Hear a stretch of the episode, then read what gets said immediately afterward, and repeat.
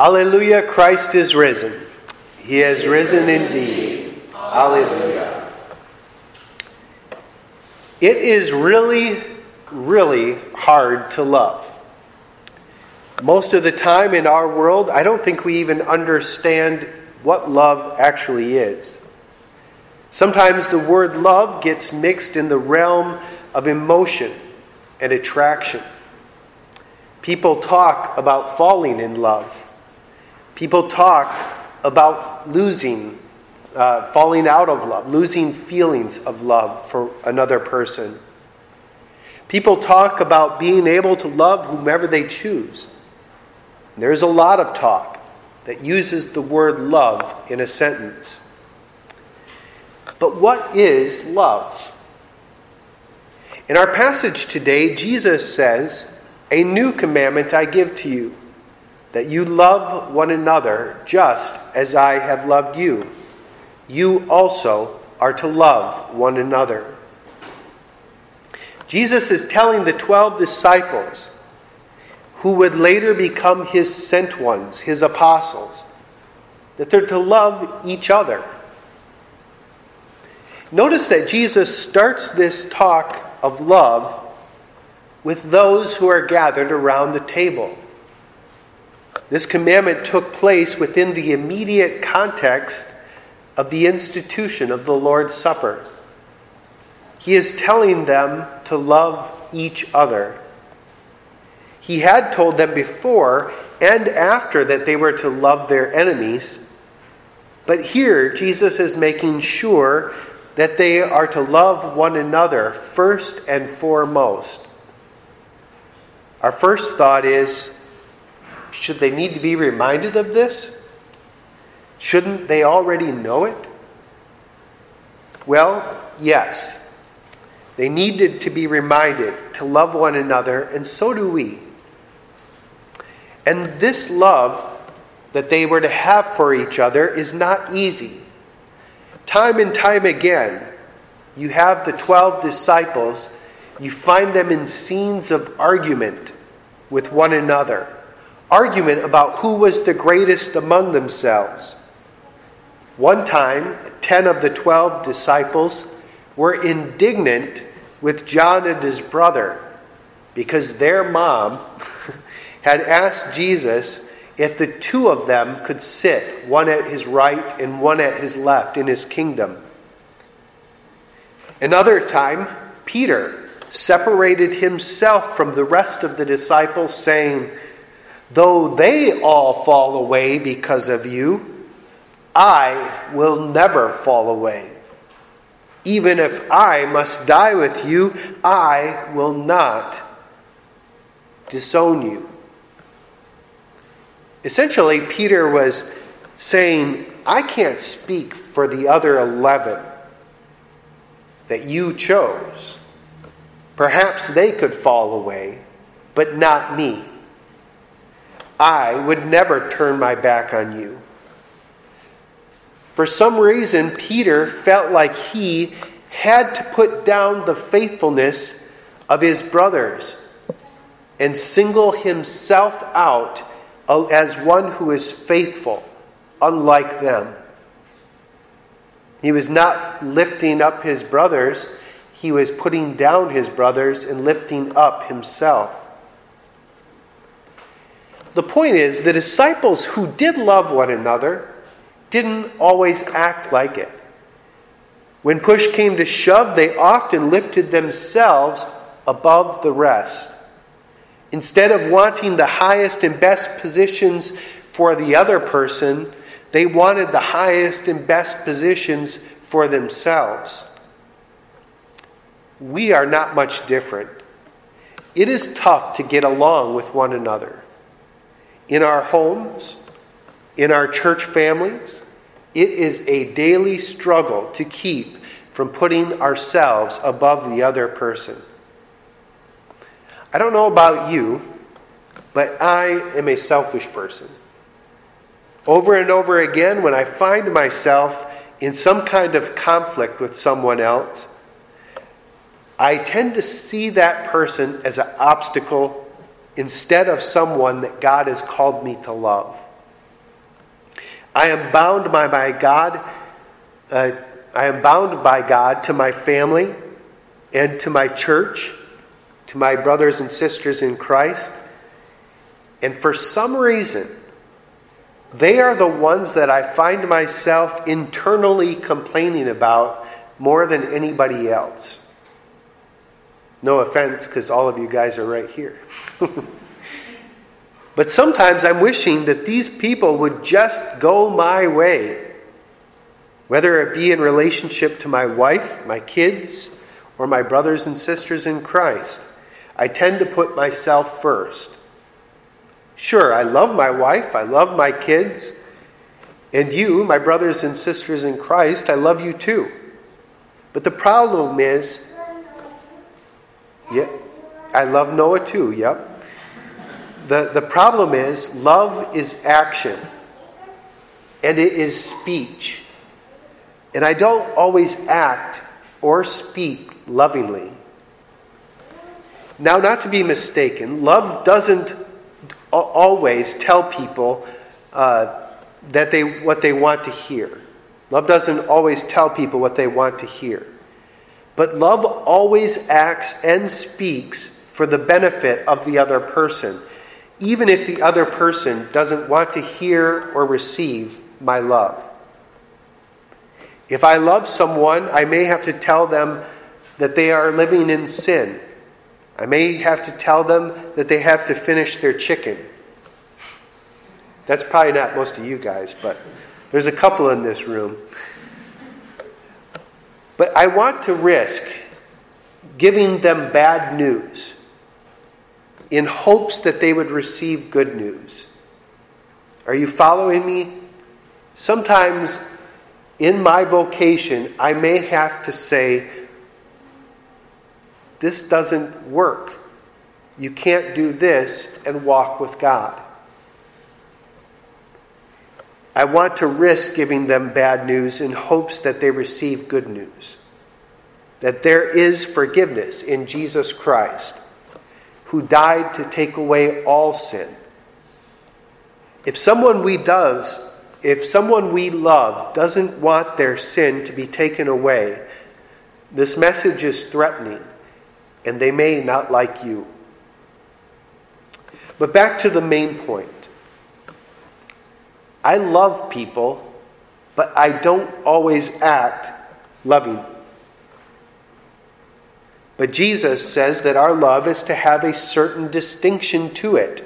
It's to look a certain way.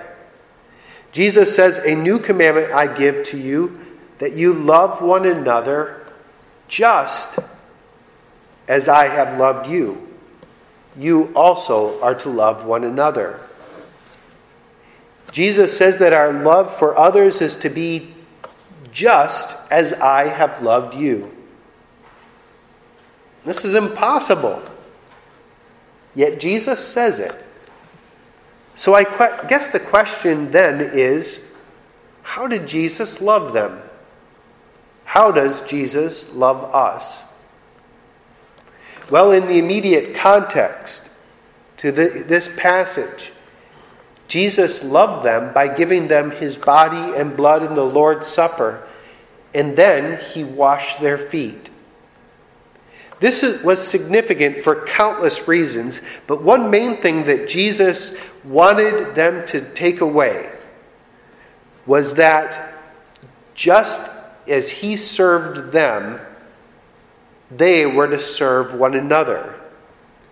He held nothing back, not even his own self, but he freely gave.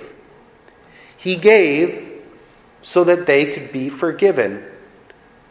Jesus loved so that they would have forgiveness, so that they would know the Father's care. Jesus at one time uh, prays to the Heavenly Father, saying, "This is eternal life, that they would know you, the only true God, and know Jesus Christ, whom you have sent." Jesus became a servant so that this would happen, so that we would know God through forgiveness. In the greater context, which is mentioned in our gospel, Jesus would be glorified and God would be glorified in him. You may ask, well, how is this loving that God gets glory? Well, Jesus' glory was his death for the sins of the world. The Father's glory was that he so loved the world that he was willing to give his Son. Jesus laid down his life so that our sins would be paid for.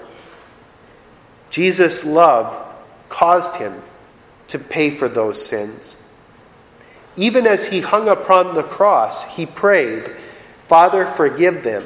They know not what they do." He prayed for the forgiveness of his enemies. One other way among many that Jesus showed his love for his disciples was that he told people, he did not always tell them what they wanted to hear. But love always acts and speaks for the benefit of the other person, even if the other person doesn't want to receive the love. That's not right. Uh, that's right, but that's not where I was supposed to be. One other way among many that Jesus showed his love for his disciples was that he cared for their physical needs. He cared for their physical needs. Several times, Jesus led the disciples to catch fish. Another time, he helped them with money for taxes. He healed Peter, Peter's mother-in-law. He raised Lazarus from the dead. And the list goes on and on. He cared for their bodies. They followed him. He called them friends. He called them brothers. And when they were in need, he did not leave them. He provided for the support and needs of their bodies. Jesus was telling his disciples to stop bickering with one another. They were to recognize that Christ freely gave them the support and needs of the body. He freely laid down his self-interest, even his life, so that they would know him and the Father. And he forgave them over and over and over and over again. He became like a slave to those who were his disciples. To what end? God did not send his Son into the world to condemn the world, but in order that the world would be saved through him. All of the things that Jesus did for his disciples, he does for you. He may not wash your feet, but he laid down his life washing you with water and the word, that you would be his own. He does give you his body and blood in the supper, just as he gave the disciples. In his death and resurrection, they were not, it was not only done for the twelve, but he laid down his life so that you would be forgiven as well. And your bodily needs, they have been met all the way till this day. You are loved by Jesus, just as much as the twelve in that room were. Now what we know, now that we know some of the ways that Jesus loved them and us, the question will then become, how does this translate into the way that I love others? Well, at the end of Acts two, we see quite plainly how this is translated. The twelve and all of the other disciples who were saved, they met daily, gathering around God's word and supper. They each and every one gave all they had for the support of another. And they also spoke boldly, calling out uh, the other's sin so that there could be repentance and forgiveness of that sin. And even under persecution, they spoke of the love that God has for the world in the death and resurrection of Jesus. They loved even when it meant their own harm. And for the twelve, even when it meant their death. In other words, they loved each other and their enemies as Jesus loved them. But what about you and I? As you're listening to this sermon, there may be some someone that comes to mind that you have not loved as Christ loved you. Perhaps instead of serving them and washing their feet, so to speak, you're keeping score with them and demanding that they pay you back all that you have invested. Perhaps there is someone in your life, someone in your family or your church that you haven't forgiven. Perhaps you feel as though they don't deserve to be forgiven because they haven't earned that forgiveness back from you.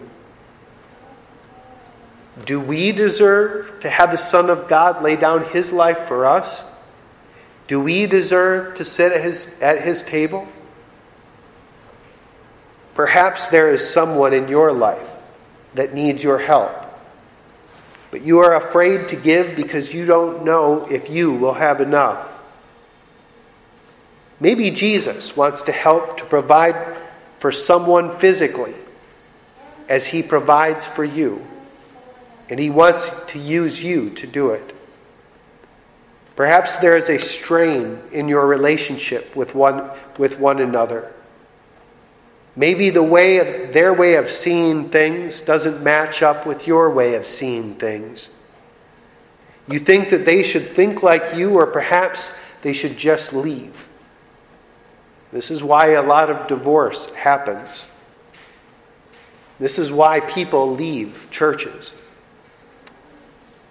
What if both Christians saw how Jesus was patient with them? Perhaps those Christians would want to be patient with one another. One thing I personally try to do is this. When I am really bothered by someone, I pray. I have stopped praying that that person would change. That's not the way I pray anymore. But rather that God would create in me a heart that loves them instead of a heart that complains about them. I want God to give me a loving heart towards that person, even if they are acting like enemies of mine. I admit that this prayer, it usually follows some type of sinful outburst on my behalf.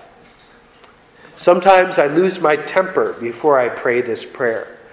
Sometimes I speak ill of other people before I pray this prayer. Sometimes I say things to them that I feel terrible about later.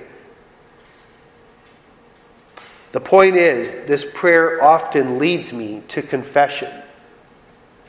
I love them so, I love them, so I want them to know that I agree, that they should not have been mistreated by me. I should not have, in my confession, I recognize that they are loved by God and they are to be protected by his commandments. The commandments that I sinned against when I spoke out against them or lost my temper towards them. I want to love them as Christ loved me. And on the same token, this prayer, it leads me to forgive them when they sin against me. I have sinned more than I can fathom, and yet Jesus freely forgives me. In the joy of his forgiveness, I want to forgive. And this type of love that we have for one another, the love that comes from reflection on Jesus' love for us, it does something in this world. Jesus says that when we have a love for one another that reflects his love for us, it is a witness. He says, by this, by this, by this love for one another that you have, all people will know that you are my disciples if you love one another. Love is what everybody needs. It is. Some people don't want love, they want worship. But that's what people want. What everybody needs is love. If they see a love that provides, provides, forgives, and serves in a community of people that forgives one another, they may desire this for themselves. They may at least be willing to hear about the source of this community's love. Paul says faith comes through hearing, and hearing by the word of Christ. Our hope is that all people would be saved. That was our second reading. That's heaven. Our hope is that everybody gets there. We hope that those closest to us, those in our families and in our church family, we pray that they would remain in the faith to see the New Jerusalem as it is described in our epistle. Our hope is that we would all be in that place where God dwells with his people, where he will wipe away every tear from our eye, to the place where death will be no more, where mourning nor crying nor pain will be any more. This is what we desire for everybody. We pray that we would continually receive Jesus' love, and that his love would cause us to love others, everyone. And we pray that this love that starts with Christ would be a witness to all, and that all would be saved. Alleluia, Christ is risen. He is risen indeed.